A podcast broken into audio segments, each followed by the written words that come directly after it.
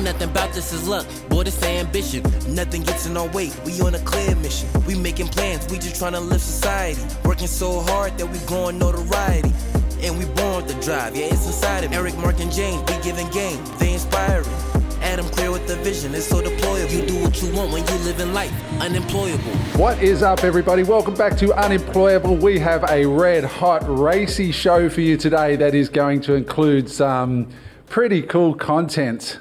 Are you boys pumped and ready to roll for another episode? How you going, Eric? He's definitely pumped. after, after, after the WhatsApp chats, he's uh, more than pumped. After the research this week? Yeah, for boats, that is. Eric actually hasn't slept. He's just been researching. Like Quagmire out of Family Guy. Yeah. What's what's going on? Were you watching me through my window, were you? I was, indeed, indeed. So, guys, today we are covering the business of OnlyFans, which was very eye-opening for us middle-aged gentlemen who, honestly, as far as I know, have never been into OnlyFans. We're going to dive into that today, uh, as well as a whole bunch of other cool stuff. We're going to be di- diving into the potentially imminent bull run of crypto. What do we all think of that? And a whole bunch of other stuff. Mark, how are you, mate? You up from Melbourne again? Yeah, yeah, good to be here and uh, very intrigued to see how this one goes. It's some great topics. JD, what's happening? Uh, couldn't be better, Adam. Um, it's going to be a, a fun one. Uh, you can see the band has already started, and, that, and that's, I don't think it's going to slow down at all from there. So, uh, looking forward to it. For those watching, we have a WhatsApp group between us with our producer and. Uh, uh, and the rest of the crew. And this week has been particularly spicy because of uh, we, we actually had to open an OnlyFans account because we wanted to go in there and actually do the research properly. So you can imagine the uh, the back and forward with it. But I wanted to kick off the show before we get into that with uh, a bit of fun because you know whenever guys you you launch something and if you're out there listening to this and you're an entrepreneur and you're trying to launch something you know something that is absolutely for sure is you're not going to get love all the time Publishing Art Takes Courage. There's a fantastic book by Seth Godin called The Icarus Deception, and it's really dedicated to artists of all kind, whether you're a musician, whether you're an entrepreneur, anybody expresses themselves creatively and then publishes, which uh, Seth Godin calls the definition of art. You're only an artist when you actually publish, and this podcast has been months and months in the making, um, you know, hundreds of thousands of dollars to set it all up and then you publish and you put it out to the world and you know your friends and your family and your mum cheer you on but there's always those who don't. I thought it might be fun just to read the best comment that we got this week.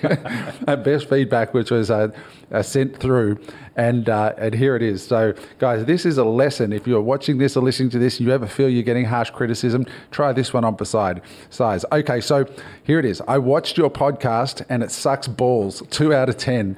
You're missing the point. Fox news works because of debate. There's no debate. You need to get creative uh, the presenters are all the same, in my opinion. And also, none of us have any fucking idea who the hell you clowns are. at least stick to some company. At least stick some company logos uh, and and who you are. I don't respect any of you. I know you're all successful, but in what you need to keep referring to yourselves uh, and what you've done. Like Patrick Bet David, everyone knows he's in insurance. He says it in every episode, he says he's built a company with thirty thousand employees and four hundred million dollars your show is your show is so shit, zero relevance, no no topic, no direction. What's the agenda? What's the core values? Why should I even listen to you? And the most important is how is any of this shit even interesting?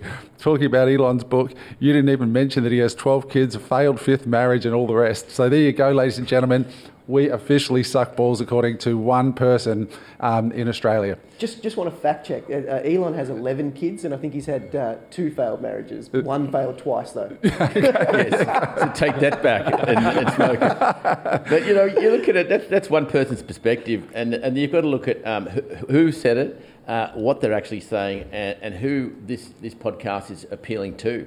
And I can't imagine that person, uh, you know, would even follow you in your carpool coaching, wouldn't much get much out of this podcast. But you know, he's not the ideal avatar. So, um, you know, if you look at the website, it's, it tells it's pretty clear what unemployable is about, and it's not about having a slinging match. If you want to, you know, go to some right wing craziness, go to Foxtel and watch Paul Murray. Like that's not this show.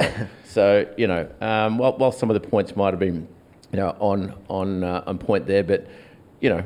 Um, having another political show where you're just ripping on one party to another. I mean, I probably wouldn't be here if that's what the nature of the show was going to be about. Yeah. yeah I, I, go ahead. He, he was so well versed on everything that we spoke about, though, so he actually took the time to watch the entire show. Yeah. And I think that, that was incredible. So there's, there's still obviously a need for people to discuss these kind of topics. He just wants it in a different way, and, and that's fair And he- and he cares enough to write, you know, like Yeah, yeah. great. And it, look, the, you know, the difference between mainstream media that has been built on the back of Rupert Murdoch and conflict and drama and all of that.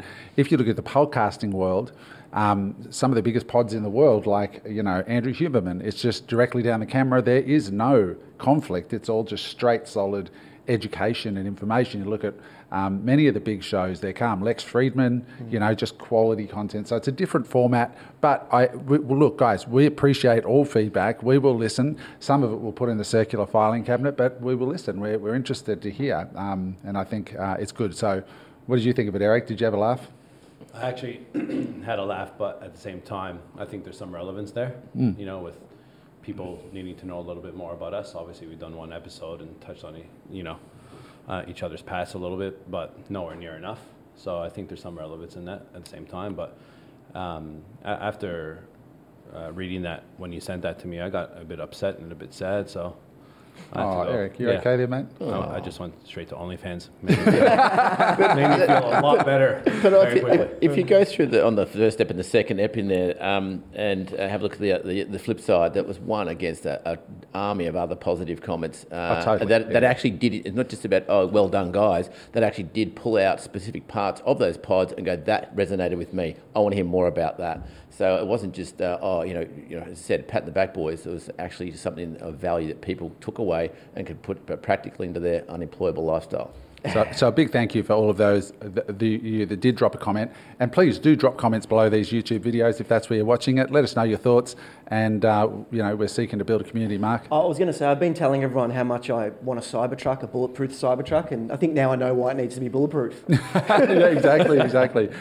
So let's let's jump into this first story because um, you know OnlyFans is a really interesting. You know, look, I got to admit, when I thought of OnlyFans, uh, I had uh, prior to doing this research uh, the completely wrong idea actually of what not completely wrong, but I, I was certainly surprised by what I saw.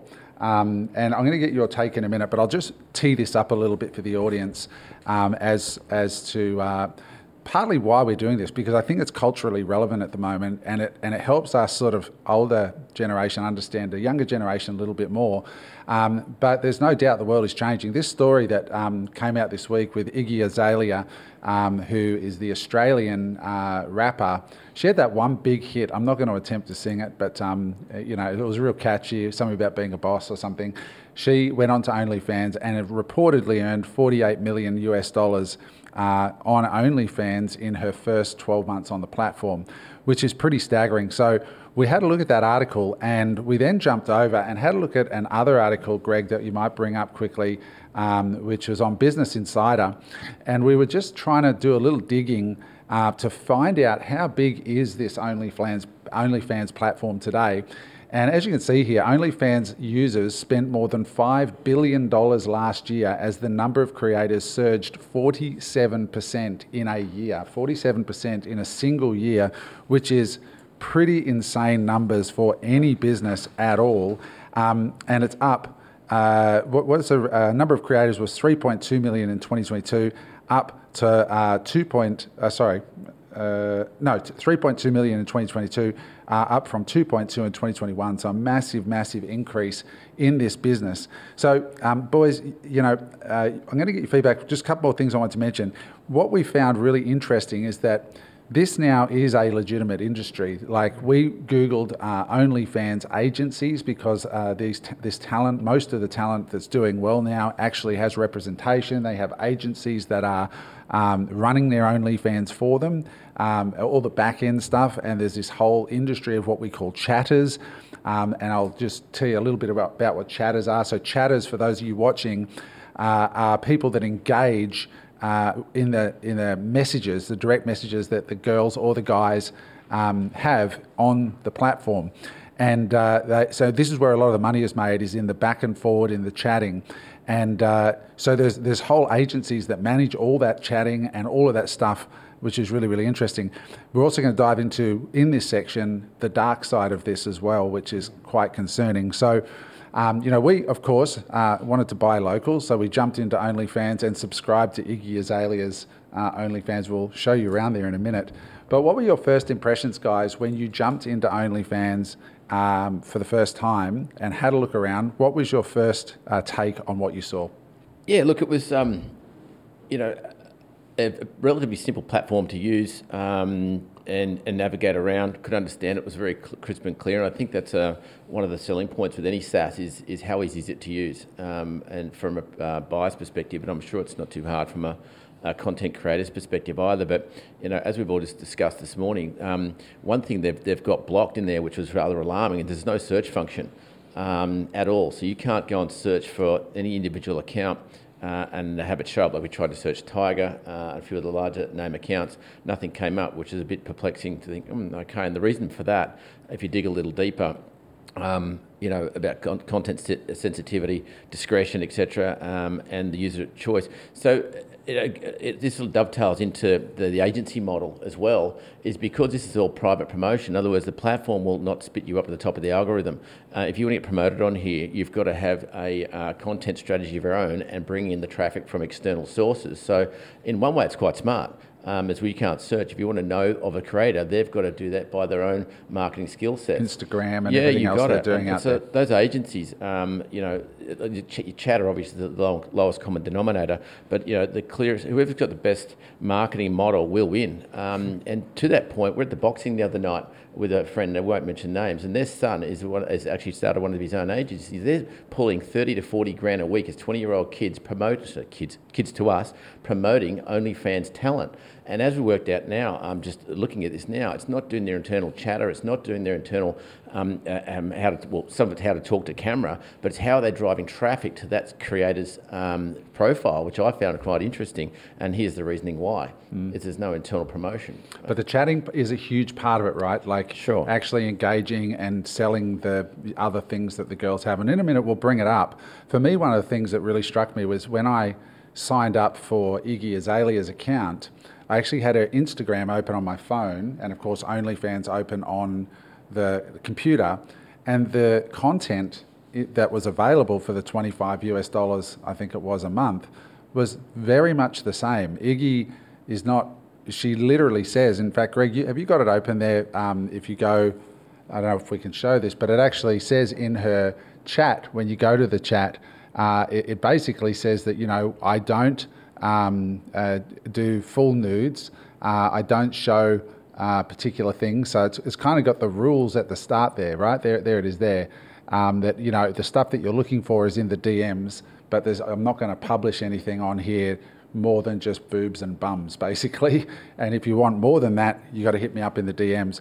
So really, people are paying, in her case, $25 a month just for the opportunity to get in the DMs, and that's where I imagine the chatters kick in which are sort of like farms of, like if you go to Upwork, uh, Fiverr.com, which is a sort of a, an outsourcing website that does stuff like, um, you know, YouTube thumbnails. It's like an Upwork or it's a, a, a site for all kinds of little digital jobs. There's a whole section dedicated, as you can see here, to uh, if you want to get OnlyFans chatters, people to manage your DMs and chat in OnlyFans. So it was quite interesting that, that there's that, there's re- they're not really showing anything. A lot of these girls in that area. It's it's wild. Like you've all, everyone's heard the OnlyFans joke or the punchline of the joke, and someone uses OnlyFans, and you expect to go on there and just see all this nudity and whatever.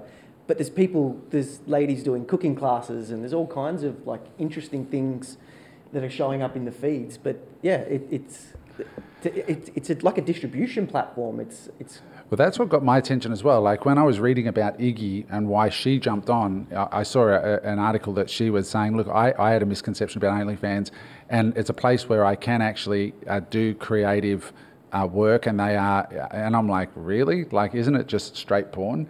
But when, when you go into the main feed, um, which is full of OnlyFans created content, they have podcasts, they have cooking shows, they have um, long form content where the stars, the OnlyFans stars, like the cooking shows on there, are arguably quite similar to like Master Chef in terms of quality. They're not that far off, except the, the all the stars are OnlyFans creators, mm. and then underneath the show, it's got links to their accounts. And I found this part fascinating because unlike like our generation, if you wanted that kind of content, there was just porn, right? Like there was, you go to a website and it's straight into it, you know. Whereas here, they're actually, in many ways, humanizing and not objectifying the talent. You're, you're getting to know these girls and guys through content that we're normally seeing on mainstream media. So you're watching a porn star cook pumpkin muffins. And it's interesting because you don't see that side of them normally. And in many ways, I thought, you know, this is actually maybe a lot healthier because they're not objectifying the talent in the way that mm. the, the generation before. And I can see why, if you've just watched a piece of content that the brain is thinking, this is MasterChef, but now the chick is texting me in the DMs and offering me other things, how compelling that is um, especially to somebody lonely. Mm. Um, and I and it's kind of interesting. I'm not quite sure how I feel about that. But what did you feel, Eric, when you looked at that yourself? Did you have any thoughts on that? Like when I was first searching in OnlyFans, I just couldn't believe again the videos of them, you know, cooking and different things. And honestly, I've learned now to make a shit hot gingerbread house. and I just want to thank Mercedes for that, honestly. But to be honest, now I know why a lot of them promote on other channels like Instagram and other social platforms because you can't actually search them, like James said. Mm. And I was driving on the M1, this is a few weeks ago, coming back down to watch the Tim Tszyu fight on the Gold Coast. And I seen this bright yellow Dodge Ram. And the first thing I thought of, I'm like, who the hell would drive a bright yellow Dodge Ram? And the license plate was rammed. Then, as I drove up closer to the um, to the Dodge Ram, on the side of it, on the side of the Dodge Ram said, "Watch me get rammed," and a QR code, OnlyFans. No so way. obviously, it's an OnlyFans creator that's driving this thing, and it's a very unique way of promoting, right? Because again, if you know who they are, you can't just go there and search them. You know, you'll have to go through their Instagram and you know, this is what I show on Instagram, mm-hmm. as a lot of them say, because I know a couple of them. A couple of them are you know acquaintances, as an example. Um, that are on, on OnlyFans and on their Instagram, they have their Instagram, but then they have links going, you know, if you want to see more racy content, click here, and then takes them to the OnlyFans. And I guess that's one of the ways that they'll. It's the emotional connection, right? Because it's social media. So you are socializing on Instagram and you know this person, which brings a completely different, well, you feel like you know this person. It brings a completely different layer of intimacy to the, to the content. Funny you talked about the um, amount of creators and what they call um, not safe for work. In other words, the, the tits and ass sort of model is that um, uh, of the the, um, the uh, creators are uh, NF, NSFW as they call it, which leaves thirty percent who are not. And I believe that number from the, the, stats I was looking at is increasing. So, you know, when OnlyFans came out and yes, sex sells, they cornered the market with, with um, you know, the pornography, if you will, or a lighter version of it. They're now certainly leaning into the, the non-porn version or the, the safe for work environment as well. So that market's growing. So well done to them yeah. uh, because that's a you know thirty percent is not in the sneeze at. Uh, and again, if you have that uh, Instagram. Um, uh, you know, semi-personal touch to it, to them you know, act, reacting to your stuff, and you can buy DMs and give them tips and whatnot. It's uh, going to become a big playground for the uh, non-porn side of it as well. It seems like there was a big push to clean it up in 2021. They had pressure from outside investors or bankers to, to try and clean it up. Um, I mean, I don't know the stats behind this, but I would imagine on sites like Pornhub or whatever else that the the owners of the site are making all the, the profit from from the uh, people spending time on the website. But uh, just seeing the way OnlyFans works, it was like they could upsell you a, a photo for five dollars, or they could upsell you a subscription for twenty five dollars. So it, it seems like it's you know it's I, I guess it's rewarding the creator for putting themselves out there, and I guess that's that's got to be positive in a way as well. Yeah, I mean that that that was my experience. We all subscribed to these because when you go into OnlyFans and and and Greg will throw some um, some B roll here, I'm, I'm sure over the top of inside the platform. We have to blur some of it out because, uh, the, particularly the paid content, because you have to pay and we have to respect the artist for that. But when you go to uh, a free subscription, what was really interesting was almost immediately that you subscribe. Did you? I don't know if you guys had this experience. you get a DM from the creator. Now, it's very much probably not the creator. It's um, it's a it's a team that are working in behind an agency, and I believe the agency splits range from fifty to seventy percent going to the agency. Oh wow. Okay. Um, but they're running all that bot, all the bot, and not the bots, but all the people that are engaging. I assume probably mostly men in dialogue and conversation, and upselling them into photos and videos and personalized videos and all these things. But the immediate moment that I opted in, you see in the DMs, hey, thanks for subscribing. Click here to see a photo, six dollars, or you know, you've got some of them up here. Um, what ex- what was your experience? Was it the same with the 68 people that you subscribed to, Mark? I just thought this, this is this is pretty wild. Like it, it, it just seems like a massive, massive industry is building building around this. But um, you know, I question if it's if it's the best way for young men to be spending their time. I'm sure we'll talk about that a little bit more in a minute. But yeah, it was pretty wild. I had no idea that it was it was so. Um, monetized and, and so systematic like it was, but I guess that's It's where those big numbers are coming from. Yeah, it's a business. I mean, you can't really. I mean, what what are your thoughts on it for the girls? Like that, uh, it's pretty hard to put that genie back in the bottle when you can go work at Woolies for twenty bucks an hour, or you can do OnlyFans and and make twenty bucks a second. I bumped into my old landlord and I said, "Oh, how's things going? Have you got a new tenant and whatever?" He's going, "Oh yeah, just got a new girl and she's uh, she does OnlyFans." I'm like, "Oh, that's interesting." She's like, "Yeah, as long, as long as she pays the bills, like it's I think it's becoming more socially acceptable as well." Yeah, not only that, it's the, the secondary market that's created as well with the chatters, but also with these agencies. I mean, who would have thought you got professional agencies, agencies, and as we said, to quote back to our mate Sam, he's pulling 30, 40 grand a week as an as an agency, As working an agency. online. They've got two staff. I mean, that's nothing to sneeze at. It's it's that's freight. That's two million bucks a year they're pulling out of that thing. They reckon they can maximise it to 100 grand a week. It, They have teams of chatters though that they that, that, that they guys. manage. Yeah, Yeah, so sure. the chatters are trained in and and this is kind of where it gets a little bit grey, and it might be a good moment just to have a look at this, mm. the dark side of this, before we sort of mm. deconstruct. And I'm going to ask you some questions you might want to think about. One of them is going to be, would you date an OnlyFans girl? Or what would you do if you found out your partner was on OnlyFans? We'll come back to your thoughts on that in a minute. Um, at, at some point in the past, you know, uh, I have my answer because my wife asked me this question. Because you know, during the week, I said to the boys, "Here's the OnlyFans login. You know, uh, I would recommend that you uh, let your wives know before you jump in. James doesn't have to worry about that. Remember, girls, if you're single and looking for somebody good, James is available. Um, And we'll, have, only- a- and we'll have an OnlyFans channel very shortly. You You've got to advertise, Pay, pay, to, pay to play. Pay to play. You got to advertise. That um, you know, I, I said to the boys, you know, get get clearance on your wife. But my wife did actually ask me that question, like, what if I told you that I used to have an OnlyFans? No, she didn't. But what, what you know, and I'll tell you the answer to that after we watch this clip because I want to, you know, it's very easy, uh, I think, to sometimes take it lightly and but but like all these things when you attract a lot of money um, into a space you attract all kinds and of course the most high profile of all of them when it comes to girls on cams in recent times is none other than Andrew Tate.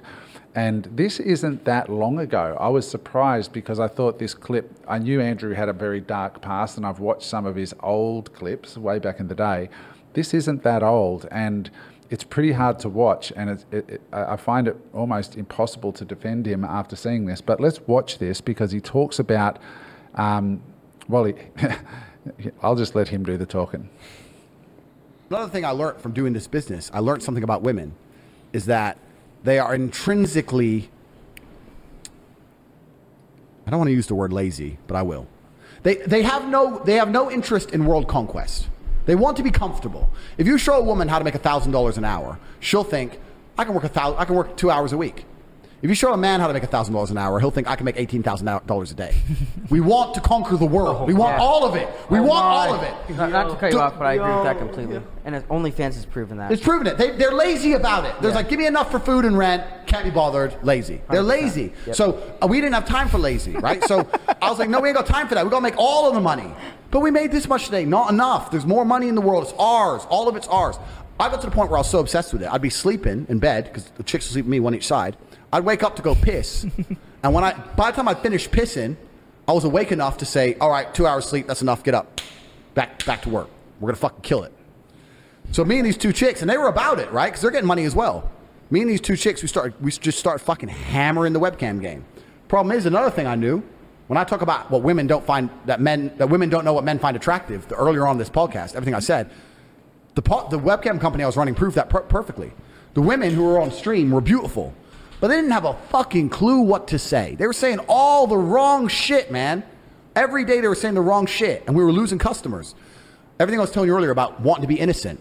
They're saying, "Oh, I've- been here, I've been there." I'm like, "Shut the fuck up! You're talking to some dude. He doesn't want to hear where you've been. He knows you can't be a hall, you can't be a ten talking about the, how you've been to Dubai with, to, to some fucking dude in Minnesota who's fat. He ain't gonna ever believe that he's gonna get you that way. You gotta, you gotta, gotta lie to him. You gotta lie to him." She's like, "Lie and say what? Say that you've never been anywhere because you don't trust men. You can't find a man who's serious." Make him think that if he's serious about you, that nothing else matters. Wow, you gotta put a famoose on it. So I'm trying to teach these women, and the women kept fucking it up. So I said to said to them, "It's like you know what? Fuck it. I'm taking over." So what I did is I unplugged their keyboards and plugged a new one in from me behind the screen. So the chicks would sit there and hit a, a keyboard that wasn't plugged in, and me and my brother, and eventually some staff I trained, would do all the talking. The girls were just pure, just famoosers, just laughing and doing this their titties out, and they were talking to fucking ice cold hustlers. We were taking their money, all of it. If they they come and say, "What kind of?" Bro, all of it. We were fucking milking them dry. Women haven't got a clue how to famoose a dude. They don't have because they rely on their looks. They don't have any of the intellect. They have no game, nothing. There's some, though. There's some. nothing. There's some. Nah, you get you get a man, you get a man with game, and give him a female's body, a female avatar. he will win. fuck a guy up. I had these guys selling their houses, life savings, loans, all of it to me. Give me it all. So like, and it's it's basic shit, right? You'd have Did a you guy. feel bad or no? Fuck no. To give a solitary fuck. All right, you can stop it there. Did you tell like So that is horrendous to watch, and I, as a guy, I feel pretty bad. But it shows both sides of this. You know, that that the guys are being fleeced by dudes as well, and pretty bad dudes at that. I mean, yeah, it's it's it's hard to watch. What did you think when you, guys saw that? Yeah, well, firstly, uh, Tate, I've watched some of his stuff over the time, and, and uh, that's the end of it uh, for me. That, that was um, a, a- a step too far. I didn't quite realise how far they went with um, you know, fleecing guys. He said all of it. So there's that, that part of it. But yeah, And his views on the women too. Totally. Um, I think is hugely mis- both misguided. the misogynistic part, but then the um, just the seediness of the, the way they've gone about extorting, especially, especially well, emotionally extorting people. vulnerable, lonely people. Vulnerable, lonely people, yeah. Mm. Um, so, yeah, Yeah, not a I've- fan. I've, ne- I've never really been a fan of Andrew Tate. I've always thought that he's probably more toxic to the world than he is good. I think that the reason that someone like Andrew Tate has risen to such prominence is because the opposite end of the spectrum is going so far. Men are becoming a little bit more uh, unsure of their roles in society because of all the, um, the things that you hear on the news, and you know, you know things like political correctness, feminism, uh, social justice, modern dating and relationships, body positivity and fitness. Like he's talking up ab- about all these things, and I think people are getting a little bit lost one way, and so he's rising up on the back of those things, and people are, you know, he's borderline funny sometimes. Like you listen to him, He is take the piss sometimes. out of haters, and you're like, this guy's actually funny. He's witty. He's smart. Um, but yeah, I, I, I don't, I don't think. And his, I mean, his new his new message to the world is, "I empower young men, get them to the gym, and all that." And you can't not. It's very hard not to agree with his m- new stuff now that he's super rich, but his past is kind of undeniably there. But I think that, I mean, that I think for proper, I think there's OnlyFans creators that are disappointed to see that because I don't think that's representative of the entire platform in any way as well. Um, so it's, it's just important that we don't sort of. I mean, I thought you know, it's easy to just get polarized by someone like Andrew and go, that's the whole industry. Um, I mean, he's obviously selling, you know, through controversy. Yeah, it's you, you can see that, but uh, in my view, it's quite disgusting the way he comes across. You know, him just he looked like an evil character. You know, I, I took all their money. They, you know, they're literally taking out like a s- he loans. looks like you know, Satan, they're right? selling houses.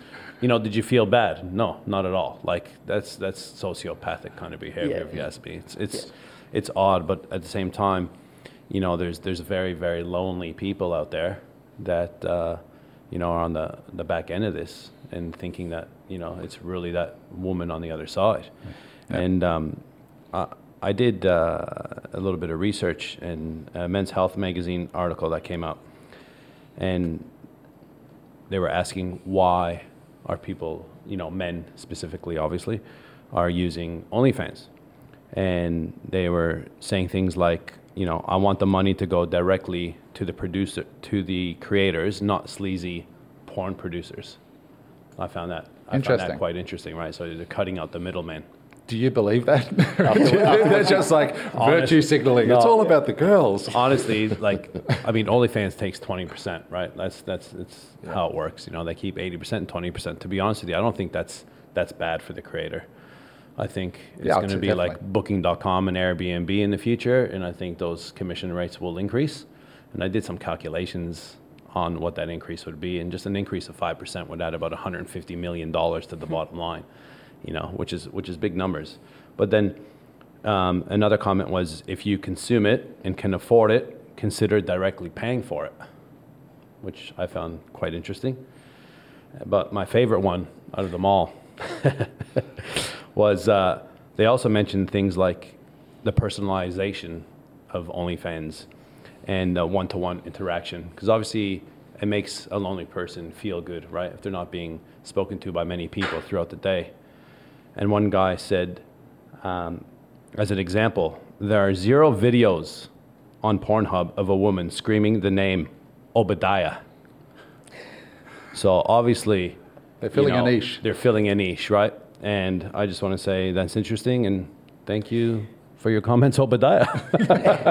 Eric, what, what, what do you think? What do you think about this being such a, a big growing trend, and you know, young men, boys, um, spending more time engaging with women or the, the opposite sex for that matter? There's there's men on OnlyFans as well, and, and whatnot. Do you, what do you think of that as as an issue? Do you think do you think it's going to create an issue moving forward as well? I think it will create an issue, but at the same time, I think to myself, you know, you might as well get it done now because in the future you're probably going to be speaking to a robot. You know, that that's that's the reality. It's not going to be a chatter anymore. It's not going to be a real person, even though it's probably some guy in you know Africa or in India that's that's you're chatting with. But at the same time, it's that's where we're heading. I think you know, but. Yeah. What do you do? Do you go and you know get your hit on a porn site as an example, if that's what you're looking for, or do you go and try and get a little bit more deep and meaningful connection? Like I did some research on average time, and average time on the site on OnlyFans was five minutes and 15 seconds, which I was very, very surprised about. You know, obviously James skews that number a little bit, but over overall, I Down, thought down or up? definitely down. so, but I thought people would be on there for for longer. You know, I, just think if, if more and more, and, and there, there is obviously a problem with loneliness, and, and since COVID, that's probably been compounded and whatnot. But I think if more and more users are starting to use these platforms, then in the real world, call it, I think less and less men would be approaching beautiful women and saying hello. So I just think there's probably a real opportunity to be a purple cow out in person and go up to women and say hello because they're probably getting less people saying hello to them these days because everyone's just, you know, heading online Yeah. when they're lonely. Gre- Greg, I'd be interested in your take because for those who don't know, Greg, Greg's our producer behind the camera back there, and uh, you know he's he's a little younger than us, and and in his circle of influence, you know, you're a photographer outside of here, and you do um, you know know some of these creators and women. What's their take? Like, how are they feeling? I mean, obviously they have an opinion about Andrew Tate, but what is their view on being an OnlyFans creator? Yeah, it's pretty wild sitting there listening to Andrew Tate brag about emotionally extorting and manipulating vulnerable men when that's the exact thing that his fan base and a majority of men who hate OnlyFans and OnlyFans creators. Uh, that's what they accuse OnlyFans creators of doing, and they sit there and say that, oh, you know, these women don't have any skills, they don't put, in, you know, have to put any effort. They just sit there and take the easy route, and you know, uh, just rake in money from you know vulnerable and desperate men, which is just a complete false narrative. And I think a lot of that is actually driven by people like, um, first of all, Andrew Tate, but Iggy Azalea come and and celebrities that have huge names coming onto the platform um, and making insane amounts of money because they already have millions of followers and things like that. Uh, so their fans come over and they're like, "Oh wow, I can see her naked, whatever," and they pay twenty five dollars uh, a month or what have you, and they sit there and they get you know barely more than they're getting on Instagram, and they get really jaded and upset about the platform and go, "Wow, this is this is ridiculous." I mean, realistically, on this platform, unless you're in the top like three to one percent um, or above, you are not making even enough money to live full time, um, like solely off of OnlyFans uh, OnlyFans content creation. Um, so first of all, I mean, a lot of the women that are below the five percent, which is again a, maj- a vast majority, they are doing all the messaging and stuff like that themselves because they don't have the funds to sit there and outsource. And the people that are outsourcing that type of stuff is solely because they they literally can't handle by themselves the amount of messages that they get. They're getting thousands of messages a day of people requesting things and stuff like that. Um, so it, it's just like not manageable. They're not sitting here like Andrew Tate being like, "Oh, I'm going to take this guy for all that he's worth" and things like that. That's such a, that's such a ridiculous and like sociopathic view to take. So the fact that he's taking it and his fans are still defending him is so wild to me. Um, but yeah, I mean, it's it's it's pretty wild. But like you were saying before, Adam, I think OnlyFans is just generally a better way to consume porn, and it's a it's a more healthy way to do so. I mean, like you said, you know, you, you get on here and you get to talk to these women and you get to uh, see what they're like beyond just like going onto Pornhub and watching these free clips and getting them, th- just watching them get railed, and then it's like, oh yeah, they're just viewed as a sexual object. Here, you get to see them doing real things. There's girls on there that their whole niches they don't even, you know, do any porn-based stuff. They just sit there naked and like clean houses and things like that. Like there's so many niches on the platform that are just so much more healthy and are, are such a better way for young men to consume porn and get their rocks off without it just being like, oh, here's a girl, watch her get run on, like a train run on her by like six guys and stuff like that. Like it's just a very unrealistic and unhealthy view of sex. I think if you're a young person, you know, new to that area. Um, and then there's the whole take, like you were saying before, Eric, um, which Adam made a joke about. Uh, you know, is that the real viewpoint of people? But I actually do share that viewpoint, and that's you know, I think it's so much better to be uh, paying these creators directly. Uh, a lot of these women are on here because, you know, maybe they have dabbled in the porn space before, and this is a way for them to take control of their livelihood. Um, and you know they are in control of everything. They get to put out the content that they want to put out. They get to say the things that they want to say, and it's just it, it's really empowering. I think for them um, to take that into their own hands because historically the porn industry is just super toxic, super sleazy. Um, there's a lot of horror stories that I've heard personally from that space that just they, they make your skin crawl. So the, the the fact that these women are allowed to take control of their creation and their content and their you know their their sexual space is just it's there's not really many downsides uh, to, uh, for it for me. So um, yeah, it is a deep and complex issue. it is, it's a lot. It's a lot more complex the more you think about it. Yeah. And it became like, I'm going to just circle back before we close this off and ask ask the question to you guys. What would you do if you found out your wife or long term partner used to have an OnlyFans before you? How would you feel about it? Because this is a real conversation I had with my wife, and I'll tell you my answer in a minute. But I'd love to hear your feedback. now everyone's like, "Oh shit, I don't want to say anything." I'm yet." single. I'm, I'm single. I'm probably going to find my next girlfriend on there. So you know, I'm open. I couldn't care less. You couldn't care less. What about you, mate? Yeah, I mean, look, I'm not. I, I, I think it's all depending on the con- the type of content that was put on there. Um, but yeah, I mean, I haven't thought about it. I don't know. I don't.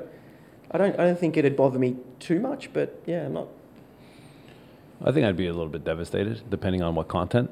Yeah. If it was just you know bikini shots or something, that would be fine. But if it was you know full blown, it would definitely have an impact. I th- I, I, I would feel. yeah. I think I think the, the point there is to what level. If it's uh, as Greg said before, um, if it's just a you know a Home alone, sausage- home alone, no other partner with them, on their own, Yeah, doing and and it's videos for guys and texting guys and photos for guys. Yeah, um, I mean, again, if it's like not, not too much more than their Instagram, you know, girls got to eat. I think the reality is though, it is probably a little bit more than Instagram, right? Like Oh, it is. When you get into the DMs, I'm talking, you know what's going on in the DMs. Guys aren't paying for nothing, right? Like, uh, I'll tell you my answer, right? Like, when I lived in Los Angeles, there's a lot of people there doing it tough, right? They're there for Hollywood and they're there to make it.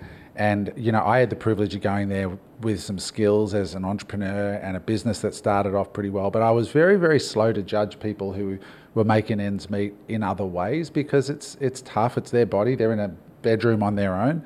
Um, they're safe. They're uh, alone. And I, and I, I said to my wife, I said, look, hon, you know, like if you were coming up and that was the best option available to you, you had a young son like she did, um, and you were taking photos or doing that, and it was all in the confines of your own house, um, and there was nobody else there, I actually would, I, I don't really have a judgment about it because I think, um, yeah, it's their life, you know. I don't know, it's different, but Get- but I, it's, I think it, we should be slow to judge. You know, guess it- everybody's got different backgrounds and stuff. Very true, and I guess it's you know better than some of the alternatives, like you said, the safety and comfort of their own home and, and things like that. Um, yeah, and and I think like Greg was just saying, like a, a lot of these women are approaching it as a business, and they're just trying to make a career out of it and get a start. So, you know, if they've gone into it with that mindset. Um, And with Yeah. the bank they could pull down, it's like pretty hard to say, no, you shouldn't do that. It's, it's a well, tough one. Exactly. Why, why shouldn't they be able to? I see a gap in the market for uh, financial coaches, for OnlyFans creators. Yeah, no, honestly, the no. money that these people are making, right? All they got to do is work a handful of years, invest wisely. They wouldn't have to work again, a day, a, a day again in their lives. And I'm sure at, at a certain level they do that. A lot of the really big ones would have money managers and agents and stuff anyway. But there you have it, guys. OnlyFans, uh, uh, you know, interesting uh, world that we're living in. Um, it's certainly uh, opened our eyes, and uh, we will be unsubscribing shortly. I think we've still got a month to go on Iggy, so let's just see how that goes. But um, I was going to say something, but I'm just going to keep it to myself. Yeah, as we were joking off camera before, we said, "Oh, remember, if you say something too risque, you can always edit it out or make a reel." so, let's change gears. Talk about cryptocurrency. Uh, you know, a lot of you guys out there we know are side hustlers. Uh, trying to get stuff going. Uh, many of you probably have uh, bought cryptocurrency at some point in the past and maybe thinking about it again if you watch YouTube, which is chockers with cryptocurrency content. content. So we're going to dive into this and uh, talk a little bit about, you know, it, you'd have to be sort of blind, not uh, starting to feel the ground rumbling again in that space. Everybody's talking about 2024 being the start of a significant bull run, certainly in the in the Bitcoin uh, space and moving on. There's a few things happening. I will disclose I am a Bitcoin uh, owner and uh, a significant Bitcoin owner and uh, believer in it, but within a very specific use case. Um, Mark, you own crypto as well, and and Yep. not just Bitcoin. You own a few other things. No, mainly mainly just Bitcoin. I have owned other things in the past and gone down those rabbit holes, um, but this time mainly just Bitcoin. Um, yeah, have, have basically come up with a rule to allocate a percentage of net liquid wealth to Bitcoin, and and so basically did that uh, about three six months ago. So Yep. And a lot of young people, uh, crypto represents a way to invest that uh, boomers didn't have coming up. Many boomers don't understand it at all, and they're obviously curious because they don't, they can't afford houses and so on. So it's interesting to them. James, do you own any crypto? Yes, I do. You do, Yeah, yeah. we'll talk to one of those in a moment. Yeah, um, Your uh, as experience. well. Yep. Yeah. And you own some as well. I do. So we all own crypto, okay, but it's all a small part of our overall pictures. Yeah. So for those of you, I'll just give you a little bit of color before we dive into the chat. Um, uh, there's a few things happening with Bitcoin at the start of 2024. Um, that's all sort of converging together. The, the the big one, of course, is the halving. So, for those of you who don't know what the Bitcoin halving is, Bitcoin is an algorithm that is programmatically set. So it's basically uh, a programmatic monetary policy as opposed to governmental policy with human beings that can, um, you know, be swayed or have motives such as getting elected again and human controlled money presses. With Bitcoin, it's not. It is not centrally controlled. The halving means that the algorithm will change and make it twice as difficult to earn a Bitcoin through um, through solving problems on computers. That's how Bitcoins are printed, if you like. Like money is printed on a press, Bitcoin is printed by computers solving problems. Um, it's going to get quite twice as difficult, uh, consume twice as much energy to acquire Bitcoin, and that is the cost of it. It's called a proof of work network, meaning you get a coin when you can prove that you've done the work, which actually uses electricity and has a real cost associated with it. So the halving happens, uh, I think it's in April. That's the first one. The second one is the Bitcoin ETF. So um, ETF stands for Exchange Traded Fund. And why this is important is because a lot of superannuation funds or big money managers uh, cannot buy Bitcoin because it is not in their mandate or charter to buy unlisted securities or investments of that kind. When it becomes a, an exchange traded fund, which is managed by the likes of Fidelity or BlackRock or any of these big money managers like in Australia, an AMP or something like that, it means that these money managers of these super funds and these and big end of town uh, retirement funds of the police officers in America, for example, the the the uh, people responsible for those funds can go and buy into an ETF, which is direct exposure to the price of Bitcoin. So it's going to be an on ramp for an enormous amount of capital that's been sitting on the sidelines that would look at, for example, the last 12 months ago. Well, Bitcoin is the best performing asset in the last 12 months over uh, the S&P over real estate. It's up 150% this year.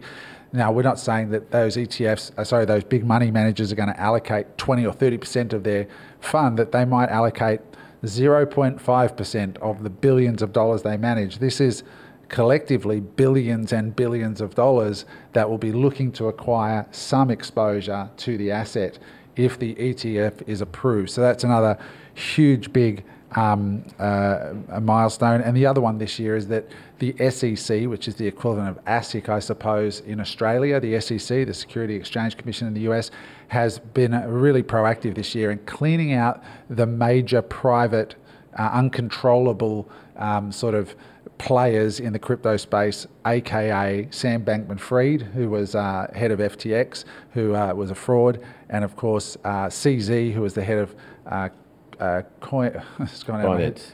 Sorry, Binance. Binance, of course, yeah. So Binance, so that he got fined tens of millions of dollars and has been put to the sidelines. So now all the ducks are sort of aligned that um, you know these cowboys have been sort of checked, and uh, everybody's sort of tipping that regulation is about to come into the space, which is actually a good thing. Um, in order for big money to sort of come and play in the space. So, um, you know, is are we looking at? Let's go to you first, Mark. Are we looking at uh, the start of a bull run. Just to put it in perspective, Greg, just throw up on the screen there. Um, this is why I, I really want to have this discussion because for the inexperienced out there, um, you know, it's very easy to jump onto YouTube and look at headlines like these ones here, you know, like uh, must uh, buy before 2024, biggest bull market in history, um, the biggest crypto bull run, all these kinds of screaming headlines that these YouTubers use to uh, make you feel like you're about to miss the best thing since sliced bread, uh, otherwise called pumping. um, and uh, I think we've all been victim to pumping yeah. in the past. But is it is it going to live up? Sorry, James. Eric, Eric's still on OnlyFans. We, yeah, still in OnlyFans. Eric's still with OnlyFans. Oh, I, okay, we're talking about crypto now, boys. Um, so you know the, the, these these these uh, these pumping uh, schemes and scams. So, Mark, what are your thoughts? You know, is crypto going to come back strong in 2024, or is this a case of sell the news and get out now? Yeah, I mean, I've got a few a few thoughts on this. First of all, in relation to the altcoins, I mean, I think we've all been there. I've lost seven figures on altcoins in the in the last cycle, and I think that's part of everyone's rite of passage when understanding financial markets to have those, that big loss. What is and, an altcoin? Uh, an altcoin is a, a, coin that is not Bitcoin, so an alternative alternative, alternative coin to Bitcoin.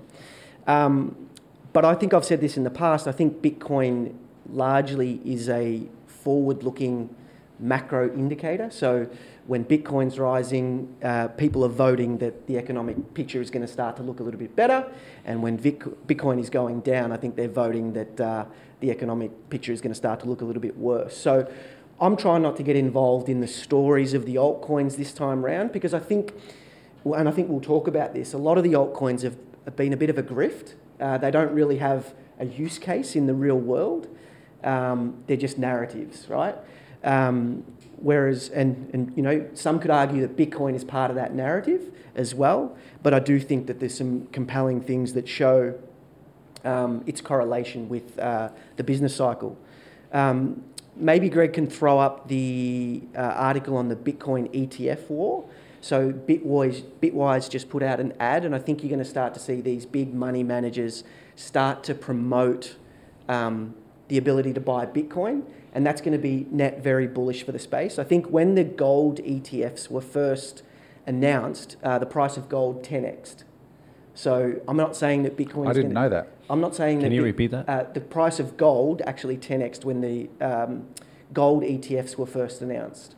How, and over what time, Mark? Do you know? Uh, I'll have to go back and have a look at it, but it basically increased. You know, gold went from like a Whatever it was. 100 billion to 1 trillion or whatever asset um, over that period of time. Um, but again, I think that it, it's going to run into the cycle. So if, if the cycle does start to turn down, we, we need to be a little bit careful. Um, something else that's really interesting, and we might be able to throw it up on the screen, is the non zero addresses of Bitcoin continue to keep rising. So even in the downward cycles, people are still starting to adopt more and more Bitcoin. So you mean wallets that are that are people who've got a digital wallet? For those of you who aren't familiar with this terminology, a digital wallet is an online wallet, Yep. right, or a, um, or a cold storage wallet. But Yep. the number of addresses or places that people store Bitcoin, the amount of zero balance is the lowest it's ever been. There's more wallets with Bitcoin in it than So- ever before. Exactly. More and more people are opening a crypto wallet that allows them to hold Bitcoin, and it, that, that number has just steadily been increasing. So, you know, that would be pretty positive for Bitcoin as well. So I think I think we might, but it's also worth exercising some caution because you know the, the price of Bitcoin has gone up over 100% year to date. Any other comments? I did a little bit of research in regards to the halving of, of Bitcoin. So in 2012 um, was the first and second halvings, and initially uh, one Bitcoin cost $12 at that time. Yeah. And then it surged to 1200 which was an increase of about 10,000%. And then you fast forward to 2016, which was the third halving, and Bitcoin was around 650 and then after the event soared to $19,000 per Bitcoin, which was a 2,900% increase.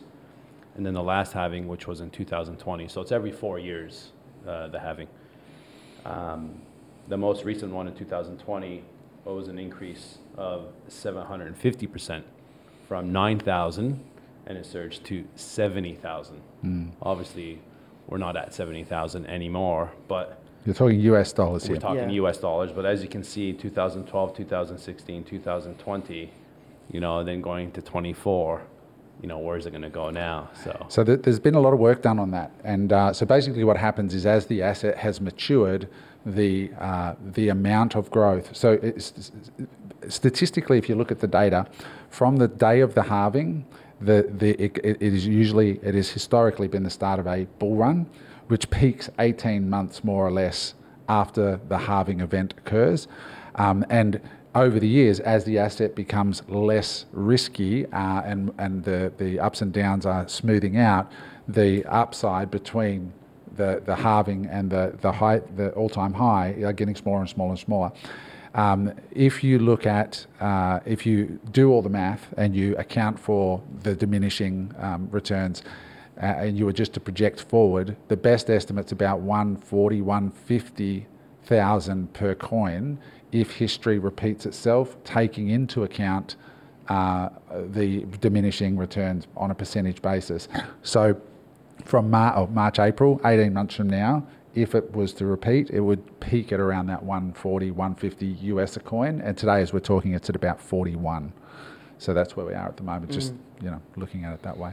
Uh, Have you have you heard the school of thought that that halving cycle also aligns with the U.S. political cycle I haven't, no. and uh, and the debt refinancing cycle? So a lot of the um, the debt that the central banks uh, issue that refinances every three to five years, which aligns with a U.S. political cycle. So I think the the school of thought is that just before an election, the person in power, obviously, or the party in power, wants to stay in power, and so they start opening the spigots of, of financial liquidity.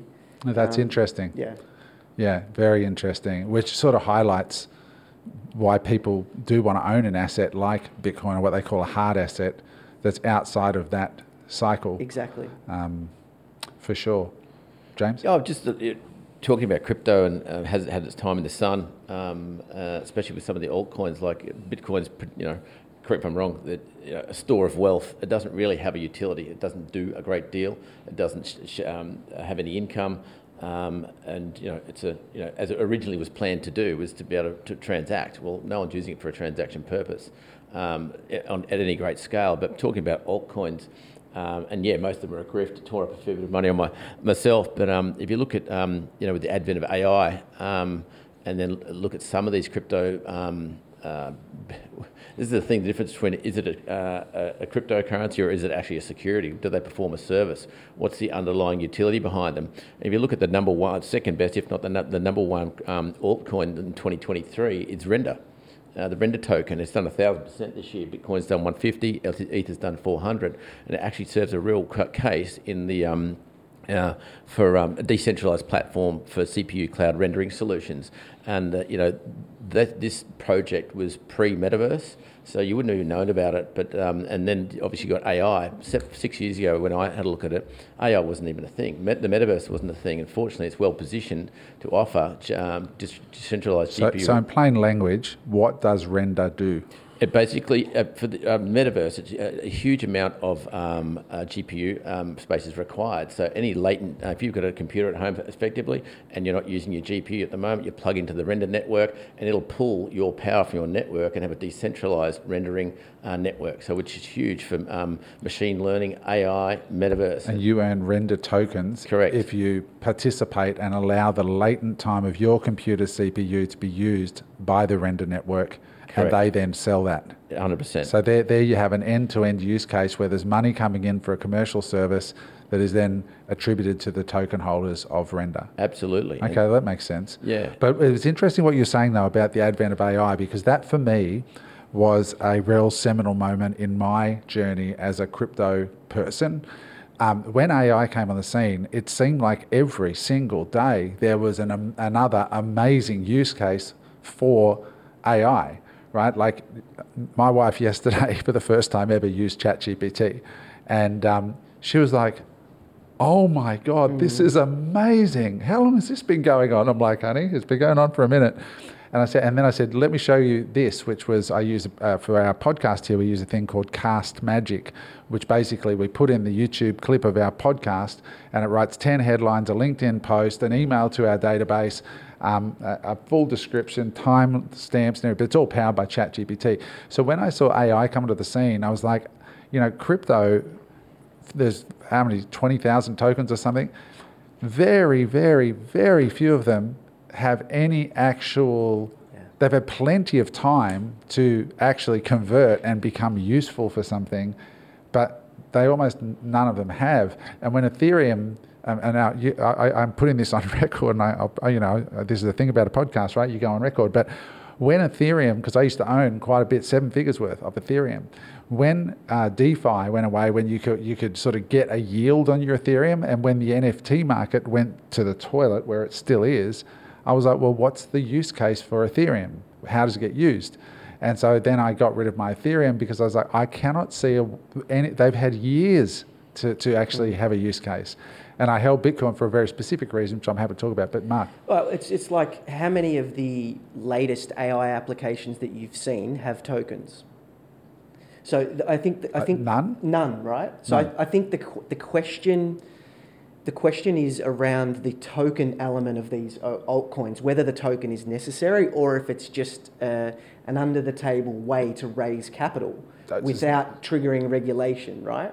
It totally is, Mark. In my opinion, it is Yes. 100% a way of avoiding regulation, of going through the regulatory rigor that ASIC or that, you know, the, the, our government bodies require for retail investors to be protected from scams. And- And, and, and it's a way of saying, hey, we're, we're outside, it's, we're, it's a token, it's not a security or a share in a company. And I think that's the thing that we need to be careful of when we're getting, uh, you know, uh, all enthralled with the latest altcoin as well. Is that if people are choosing this method to raise finance rather than going the traditional route, well, maybe some of their other practices could be morally questionable as well, right? Not to, to cast that over everybody, but A vast Why- majority, in my opinion, it's private entrepreneurs raising money for a fairly nebulous use case, very few of which have seen the light of day. Yeah. And that's why I say to people if you're going to invest in Solana, do you know who these people are? Yeah. Do you know where your money is going? And do you know where the revenue is going to come back from this thing? And the answer is always nearly no. the whole myth about decentralized and DeFi, most of these people have um, sources of power within those platforms that control most of the voting rights or most of the Yeah. tokens. Yeah. So it's a bit of a myth. And most of the people want it, you know, decentralized. You know, no one can have power or agency over our coin. Uh, they all loved that until they got ra- uh, shafted. Now they're all looking for the looking for the uh, the, um, the regulators to come in and, and uh, avoid it happening again. So I agree. And for me, I mean, the thing with Bitcoin that I particularly like, and this is not an endorsement, get your own financial advice, but the, the reason I held Bitcoin is because I believe that there is a large, not large, there is a percentage of investors out there that want to store value outside of dollars, listed securities, and real estate. They want to have some money like in gold. Yeah. And I just think Bitcoin is a much better gold. There's that nobody knows how much gold there is in the world. You can't transport it. You can't transfer it. All the things you can, you know, with Bitcoin you can transfer it. it it's it, it is exact. It is ab, it is absolute. Um, and and I look at gold and I look at the the value of the gold market and I look at Bitcoin. It's only a fraction of what gold has been valued at. And I think it's a far superior solution for the modern age um, for that purpose.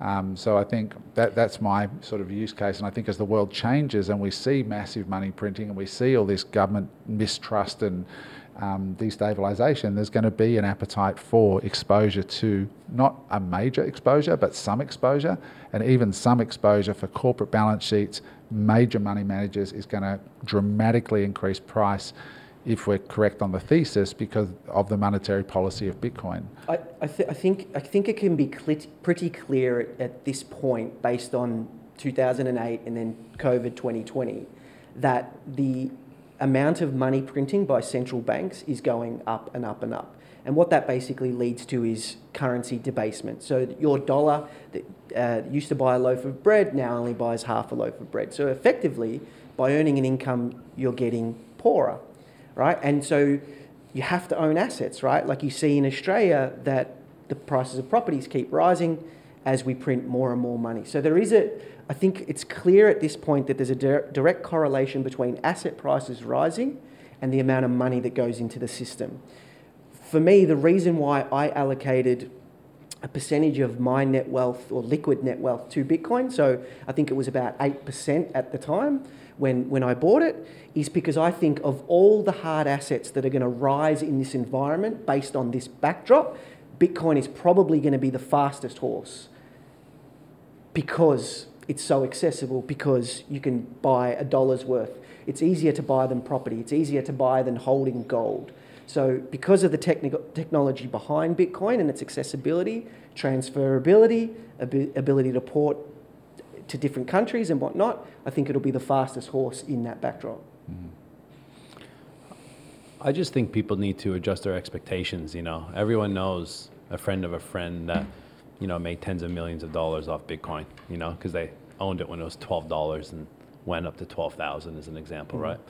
And I think a lot of uneducated people that are getting into the market, like you said, there's more wallets than there ever has been, and I think there's going to be a lot of maws and paws in there going, hey, let's invest in some Bitcoin without really doing the research and just jumping on the bandwagon. I still think there's definitely growth in Bitcoin. I'm still investing in Bitcoin, but I don't think it's going to be one of those ones where you know you invest 100 grand in Bitcoin and it's going to turn into 10 million dollars. You know, can you invest 100 grand into Bitcoin and it can turn into 300? Yeah, maybe. You know, but it's not going to be these overnight successes of you know some of these altcoins as an example that are you know 12 cents or 3 cents then all of a sudden they go to you know 5 bucks yeah you can you can make a shit ton of money doing that you know um, the reason why I invest in Bitcoin is because the scarcity around Bitcoin. There's only 21 million that are ever going to be produced, and to me, it's just like waterfront land, land on the beach. You can't make any more of it, and what's going to happen is more, you know, the la- la- lack of supply and the increase on demand puts pressure on the price, and prices go up. So um, I think you got to realize who you are in the big scheme of things. Are you the person that's jumping on the bandwagon because cousin Billy bought it, or are you a Mark, as an example, that is well researched in this topic and investing in coins that someone like me haven't even heard of. You know. Michael Saylor puts it best. Those of you who don't know who Michael Saylor is, he's one of the largest Bitcoin holders in the world. He has a company called MicroStrategy. Prior, just until recently, he was the longest serving uh, CEO of a public company in the United States. Um, and he allocated MicroStrategy's uh, balance sheet and profits to Bitcoin. Uh, I think they hold about $4 billion worth of Bitcoin today. But he says, you know, if you're interested in investing in this space, do a thousand hours Yeah. of research. Um, don't don't do you know five minutes of discussion half cut at a barbecue and go and buy a coin. Right, that that's a surefire recipe to a failure because a big part of this asset class is being able to hold through the volatility. Volatility is such a big part of this particular asset class, um, and a great place to do that research is Hope.com, which is owned by Michael Saylor, um, and there's a lot of really good cerebral research uh, on uh, Bitcoin in particular.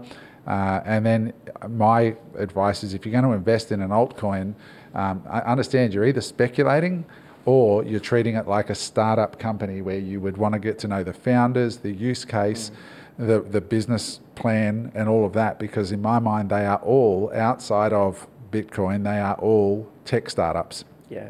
and should be approached as such. And tech startups are a phenomenal way to lose money. Um, you know, for every Amazon or Facebook, um, you know, there's many, many, many thousands of companies that failed along with everybody's money.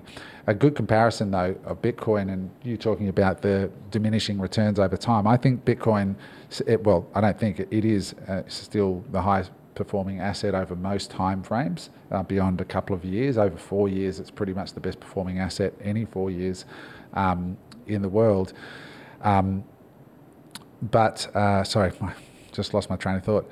Um, oh, the volatility. So you, you've got to be able to hold it through that those volatile times, um, and holding is is such a, a key part of it in emotional management. I I think I think strategy is such an important part in any type of investing as well, and a lot of people kind of hear that their cousin or brother or friend or brother-in-law has made money on Bitcoin, and they just dive into it without doing the proper um, learning around you know investing strategy.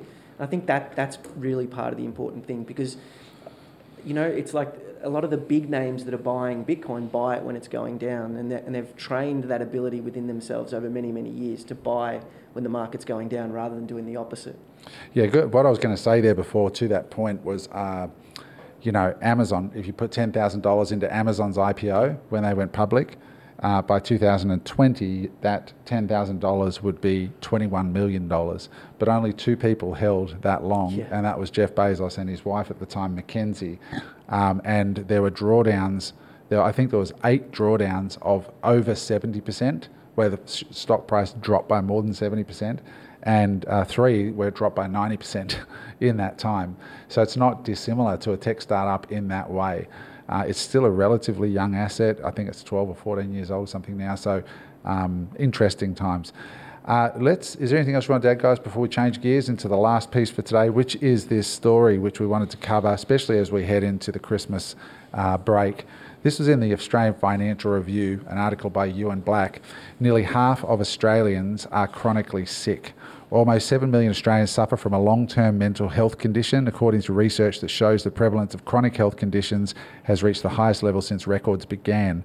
Based on responses from about 13,100 households, the National Health Survey by the Australian Bureau of Statistics found the share of Australians suffering from chronic mental or behavioural condition increased from 20.1% in 2017 18 to 26.1% last year. And this, um, I mean, this is obviously super, super alarming. Um, uh, you know, mental health is, you know, I think kind of, I, I, I wonder sometimes whether it's a case of better reporting uh, and recording these days. But I, def- I definitely think there is a case for that where, you know, back in the day, uh, a lot of this stuff was going on, but we didn't have a label for it and we didn't know how to report it. But I also believe that at the same time, there are, there are factors such as social media and um, lack of connection with each other because we're all on OnlyFans instead of actually at a bar hitting on a woman um, or a woman hitting on you, um, like the old fashioned way, is causing loneliness and disconnection and all that stuff. Um, but I'd love to get your feedback on this because I think the downstream effects of this are pretty dire. You know, we have um, you know people uh, choosing not to continue into next year, um, uh, which is very sad. What are your thoughts when you hear this? Yeah, I mean, I, I, I agree with what you just said about um, social media, and, and I don't ever, you know, I'm always very cautious to blame social media and, and OnlyFans and things like that, but it, I think the trend towards isolation is definitely increasing. Um, I was reading an interesting article about, you know, people in Cambodia don't actually have a word for, for depression. Um, they've, they've got a word, but it, and I'm not going to try and um, pronounce it, but it literally means the water in my heart has fallen. So it is obvious that anxiety and depression, they're universal human emotions. I think what my opinion on it is that we've started to lose the remedy, and for me, the remedy is tribe. Being surrounded with your family and friends, being surrounded by the people that love you to kind of pull you through those hard moments when the water in your heart has fallen, right? I think we're becoming a little bit detached from that, and I think that could be why the numbers are starting to increase. Yeah, this is, um, it's a thing now. You, just, you can Google. It's called the loneliness e- e- um, epidemic. Where one in four um, uh, adult Americans, it's what the study's been based on, um, suffer from loneliness, and it's um, some alarming stats there. That um, you know, poor social connection, twenty nine percent increase of heart disease, thirty two percent increase of stroke, fifty percent increase of developing dementia for older people, and, and more than sixty percent uh, suffer from a premature death. I mean, and uh, with the advent of social media, the, the uh, COVID uh, pandemic, you know, it's, um, it's a mixture for um, um, not a great outcome. Yeah, it's, it's, it's partly why I do my poker nights, which are becoming mm. quite famous here on the Gold Coast, is because, um, and why the guys who come to those nights always want to come back. And we have a waiting list now of people trying to come and play a game of poker because it's just an opportunity um, to get the boys together and shoot the shit and, and be men, not toxic men like what you see here getting up to no good, but just, just boys being boys, having a laugh, giving each other shit. You know, um, it's really uh, so many guys. What's been interesting is the wives and the girlfriends talk to my wife because my wife is very instrumental in organising it all, uh, and say, "Oh my God, I love it when my husband or boyfriend comes over to your place because he always comes home so charged and so positive. There's no topless waiters, waitresses and cocaine in the bedroom sort of stuff that the Gold Coast is kind of famous for. It's just good. Eric, that's, what, that's that's why I didn't go to the last one. um, but yeah, I mean, it, there's such a need for um, for that, and, and and and I think if you're listening to this, um, it is really, uh, you know. The, as you're here now, think about somebody you can invite over for a barbie or, or over for a beer. When was the last time you got invited to somebody's house for dinner these days? Yeah. Like, really think about that. Back in the day, that happened a lot. And people don't do a good job of that. Like, we've invited lots of people over to our place, and very few invitations come back. Um, and so it just, it's a lost social skill that, that is very sad to lose. But I think, you know, you just got to sort of be the party starter if you can be, and then you won't be lonely. And uh, Eric? You know, I think with anxiety and depression, you know, you can't physically see it. Yeah. You know, you're sitting there talking to someone that looks perfectly normal and them telling you, I'm depressed or I'm anxious, I can't leave the house, you know. And it's hard to see at times, you know, it's this intangible thing, you know. When you got a broken leg, you see the broken leg, you know, and you had your so- shoulder surgery a few weeks ago, you can see the pain that you're in, you know. And it's very hard to see that pain. And I think it's always been so taboo in the past. Like it's like they say now, it ain't weak to speak, you know. But I think a lot of people still believe it is weak to speak, and that's the unfortunate part to all this, especially males. Mm. I think females are a lot better than this. Than, ha- than have males. any of you guys suffered from anxiety or Yeah. depression or both? Anxiety for Yeah, sure. both. Anxiety, Yeah. Both for sure. both. Yeah. You've had struggles with depression as well. Yeah, yeah, and I think I think t- to to Eric's point about not being able to see it, I think sometimes the last person to see it is the person themselves as well. You, you- I think sometimes you don't realise that you're having trouble sleeping because you're feeling a little bit anxious or depressed. I think I think there's a lot more people that are starting to get educated about their own feelings as well. Um, uh, so so yeah, I think I think noticing it in yourself, I think, is one of also the most important things because it creeps up. You know, it might start as just frustration or a couple of wake ups in the middle of the night, and then life events occur and it really triggers and builds. And that's been my experiences. And it's like, oh, where did that come from? But then when you, when you kind of go back and do the learnings and piece it all together, you realize that it was building over a period of time and you probably didn't recognize it. And then it turns into something that's a little bit more, you know, should I say, stereotypical definition of anxiety and depression. Because I think it's important to remember that anxiety and depression is, is healthy. It, it's a, in, a, in small, small dose. Look, depression's not healthy, but anxiety is a response that the body is creating to keep you safe. So in small doses, that stress can be uh, positive, but when we when we, you know, um, lose touch with how to deal with it or lose touch with our tribes and, and isolate, I think that's when it can really start to get out of control. What did you do to to get through it? Like, do you have any um, anything that worked for you to deal with anxiety or depression? Yeah, I mean, I think med- meditation has been great. Um, morning breath work and having a routine for me is really important. I think a, a lot of the cause of, of my anxiety was being in a responsive state. So when you're running a business, you're being an entrepreneur, there's always things that are getting thrown at you. And if you're being reactive to those things, they can kind of take control of you. And so starting my morning with a morning routine, my breath work, my training, I'm being proactive in choosing how to how to start the day. And so when things come at me, I feel like I can see them a little bit more clearly. So James, James, what about you? Any yeah, shit tons of alcohol and Valium. No. Straight to the club. Was that the triggering it or was that the healing it? Yeah, probably both. No, but uh, yeah, exactly. Exercise is um, you know, just getting up and getting active. Um, and the minute you start moving, it's funny how the um, the focus changes. Uh, getting outside and uh, to the gym and, and diet. Yeah. Um, and I think diet's, gen- huge. diet's huge. Eh? Diet's huge. Yeah.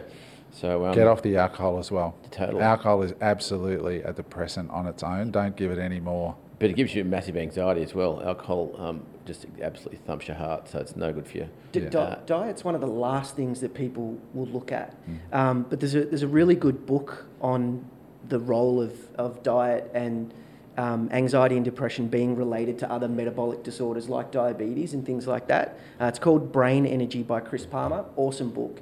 But diet is super important, and a lot of people have intolerances as well that are actually affecting the gut, and the gut is linked with the brain, and, and it's all it's all it's all kind of linked.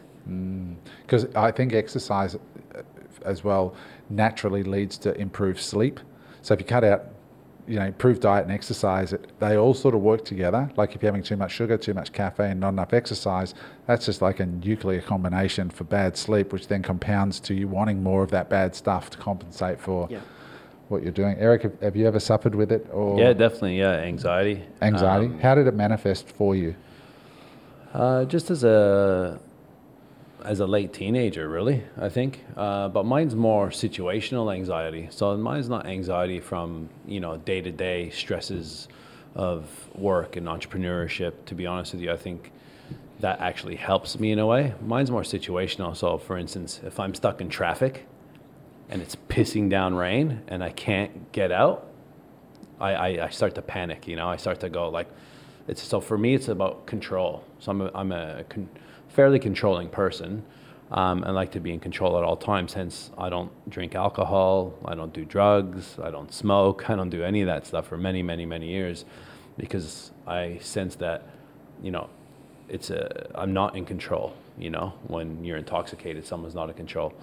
And it's funny because I talk to friends or family, and they say that's why I actually drink because I actually forget about everything else. You know, and it kind of relaxes me. Whereas it doesn't relax me, you know. And but it's being okay with saying it and it's being okay with c- communicating it. The big thing that helps me is communication. Um, my wife's very supportive, and I know that all people, uh, a lot of people don't have partners that are supportive. And if that's not the case, then you got to find someone that you can entrust, whether that's a good friend, you know, whether it's uh, you know a social worker or a psychologist. You know, a lot of people see these things as taboo, but if you have no one to go to and you're in your head, mm. you need to get it out. So for me, yes, exercise, yes, food, you know, yes, uh, avoiding alcohol, but at the same time, communication for me is number one. I always say it to my kids, I say it to my wife, I say it to my business partners.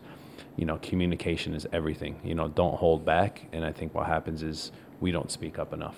What what about you, Adam? You've had your dalliance with um, anxiety over the period. Yes, serious, serious um, anxiety. Uh, it hit me for the first time in Los Angeles, uh, and it, and it, and it was prolonged. What you talked about, Mark, prolonged uh, demands on my attention. Uh, because I was running three businesses, I was in a foreign country. I didn't have my network of mates, and I thought I was fine. I thought I was fine. I thought I was fine until I felt like I was having a heart attack out of the blue one day, and then the ambulance came uh, because one of my we went we were going to get a coffee underneath my animation company on Hollywood Boulevard, and uh, I, I thought I was having a heart attack. And my my mouth went dry, my heart rate spiked, and I said call an ambulance. And I was lying down on the garage floor, and then the fireys came in the truck, took me to the hospital, and I got diagnosed with acute anxiety, and it persisted for months and months afterwards. And unlike you, um, it would come out of the clear blue sky. I remember when I got back to Australia, I was walking down the beach thinking, okay, I'm doing my exercise.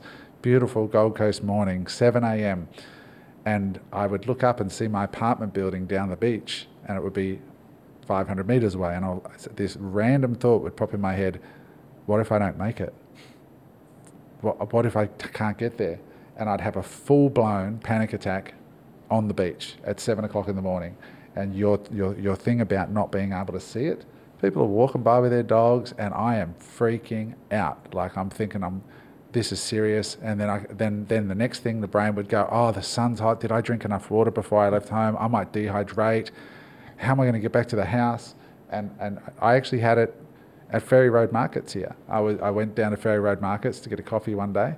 I'm walking along, everything's fine, and then this illogical thought says, Nobody knows I'm here. What if something happens? This is the end of me. And I went into a full panic attack, like stumbling, and went into the, um, the optometry store and said, I need help, I need help, can I lie down at the back? Of your, and they put me at the back where the optometry thing is and laid, laid me on the floor and called the ambos. And it persisted until I deleveraged my life, um, cut out certain things, coffee and different things, and just got some um, counselling. But you know, and it took months to, to to go. And thank God I don't have it now, but uh, but I have dealt with it. But I do want to say for anybody listening, if it is you and you are having, you know, um, either anxiety or particularly depression, I think Eric's um, words of wisdom are very, very founded because uh, no, your friends and family want you here.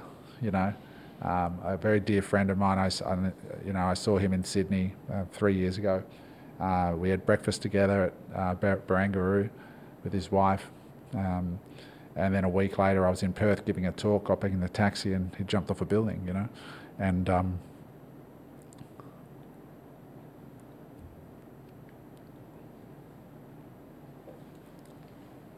you got to talk about it, you know. So make sure you make it through Christmas, you know. Be social, guys, you know. I, I, I think we're the most connected we've ever been with these devices. And I say it all the time, yet we're the most disconnected we've Yeah. ever been, all at the same time. And my wife is on to me all the time, you know, get off your phone, you're on your phone, you know. And a lot of it's work based, but at, at times there I am with my family, right, hanging out, and I'm in a rabbit hole. And then and at times I get upset. Leave me alone, you know. Don't mm-hmm. worry about it. And, but because I know she's right, you know. So we have to be careful. I remember, like Adam was saying, as a kid, tight knit European family. The door was always open. We'd have people drop in all the time aunts, uncles, cousins, bring food. Like, house is a mess. You look like shit. No one cares. Today, No one drops in. no one drops in. You need you need specific time. Six thirty on Thursday night. You can come for dinner, come for a coffee, and the house needs to be Pe- clean. People are outraged Right. if someone drops in these days. Yeah, yeah. Now, now. What are you, some kind of psycho? yeah, you know, how, how dare you? I look like shit. My house isn't clean. You can't come in. It's, and I think a lot of it has to do with these devices and Yeah. social media because you never knew what someone else's house looked like. Yeah. You didn't know how good they could look. Now, to me, I see it and I, I say it. It's it's a fugazi. You know, it's it's this kind of fake world that we're living in, and Vamoose. What was he? What was Andrew Tate saying? Right? Exactly, yeah. So, um, but I think what we need to do is, like Adam said, Adam's very good at organizing, and, and Cass is amazing, and even even Jen and I, we love it, but we need to get better, you know, because we want to bring those roots back in, especially for our kids, and know that, you know, people can drop in. We have we have good friends that live two doors down, and their kids are the same age and we have open door policy. They run in they come in they go into our fridge our kids go into their fridge they're dropping in i need to borrow this you got sugar and i love that. And we're actually going to start building a house this year and we're going to move from the area that we are in. And in the back of my mind subconsciously i'm like it's not going to be the same. You know you're going to have this big beautiful house yes but you're not going to have you know hopefully we'll have some connection with neighbors but it's going to be hard to have the con- same connection we have with our neighbors now because we're such literally the kids are best friends and they're some of our best friends as well you know? So i think we have to keep that in mind especially during christmas this season it's it's as happy as it is it's very sad for a lot of people. And i think what we need to do is remember you know who are those people in our lives that that might be and just reach out to them you know? And you not, know don't send them a text you know? Give them a phone call give them a facetime. You know I, I loved adam when i first met him. We created a friendship you know? He's the only guy that would ever video call or you know send a video message with a happy birthday. I, no one has ever done that before you know Cass and I always look at our circle of friends at this time of year and say, who do we know that might be on their own this Christmas? And just send them a text saying, we're thinking of you. If you're alone at Christmas, there's a seat at our table. Yeah. You know, um, because I don't think anyone should be alone at Christmas. It's, um, you know, just think about those people in your life that you love and, and make sure, don't, don't assume that they know you love them, you know, and that they matter. Because don't, don't take people for granted, you know. It's a, it's a great topic, guys, and I appreciate your honesty on it. Um, but uh, if you're sitting there and you're lonely this Christmas, um, pick up the phone, make contact with a human being uh, because uh, we need each other. And and I would just say, don't wait till we're feeling lonely to pick up the phone. Let's make Yeah. it a habit to pick up the phone more and talk to our mates and drop in on our mates because Yeah. the best remedy for, for these kind of things is to prevent it from happening. Yeah, I think back, you know, talking about OnlyFans and having, you know, some guy in Nigeria is the one that's messaging that person back, but that person thinks it's that girl. You know what? Let that person think it's that girl. Yeah. Because if it's making them happy and they don't know any other way, it's probably better than not having someone to talk to, to be honest. Yeah. You know? Yep. Set our judgments aside. Yeah, Have a little kumbaya here, guys. But guys, thank you for watching the pod. This is our last episode before the Christmas break. It has been uh, awesome so far. We've had a lot of fun doing it. Greg, thank you again for your outstanding producing back there. You, uh, Mark, James, and uh, Eric. It looks like you want to say something, James. No, no, no, you're all good. Uh, thank you for your attention, guys. Drop a comment below. Let us know what your thoughts are on any of the stuff we uh, we uh, talked about today, and most of all.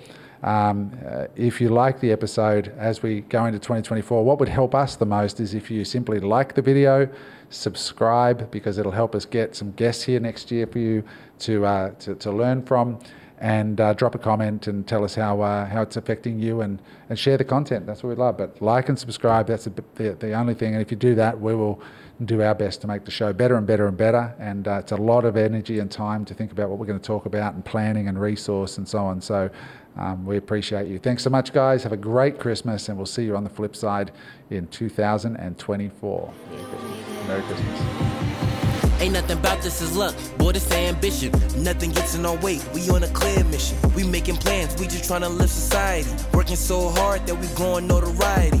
And we born with the drive, yeah, it's inside of me. Eric, Mark, and James, we giving game, they inspiring. Adam clear with the vision, it's so deployable. You do what you want when you living life, unemployable.